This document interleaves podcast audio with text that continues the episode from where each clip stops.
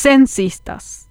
Y así nada más, el pasado miércoles 9 de noviembre, Paraguay tuvo casi 7 millones de expertos en procedimientos de recolección de datos, en estadísticas y en diseños de censos. Ante el fiasco del Censo Nacional 2022, con sus narices respingadas y mirando por sobre los hombros, los que se creían expertos sublimaban sus frustraciones y plagueos en los jóvenes censistas que nada tenían que ver con este desastre estadístico. ¿Que por qué con lápiz de papel? Que yo le tuve que dirigir, que ustedes no saben nada, que debió hacerse así y no asá. Y hasta un asalto fueron las penurias por las que pasaron algunos voluntarios que salieron desde temprano para cumplir y hacer patria en las calles paraguayas en el marco del censo 2022. De un lado y del otro, imputaron a los censistas la responsabilidad que en realidad correspondía al gobierno. Desde el INE incluso responsabilizaron a la deserción de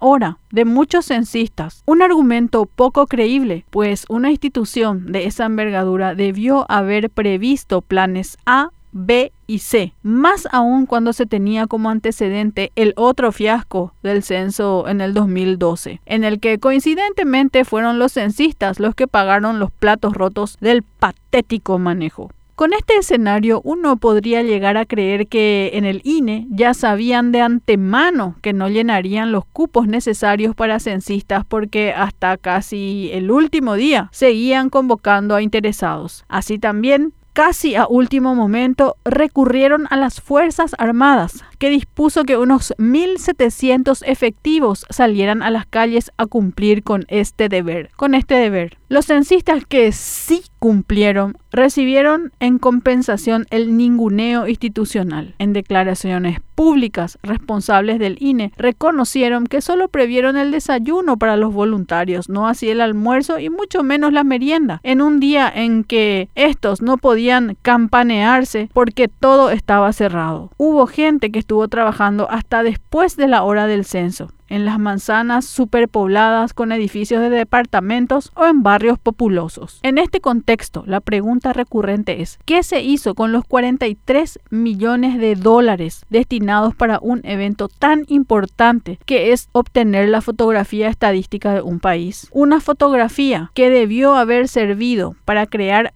políticas más eficientes. Políticas que, por cierto, a las autoridades no les interesa implementar. Por eso han ninguneado algo tan importante como el censo.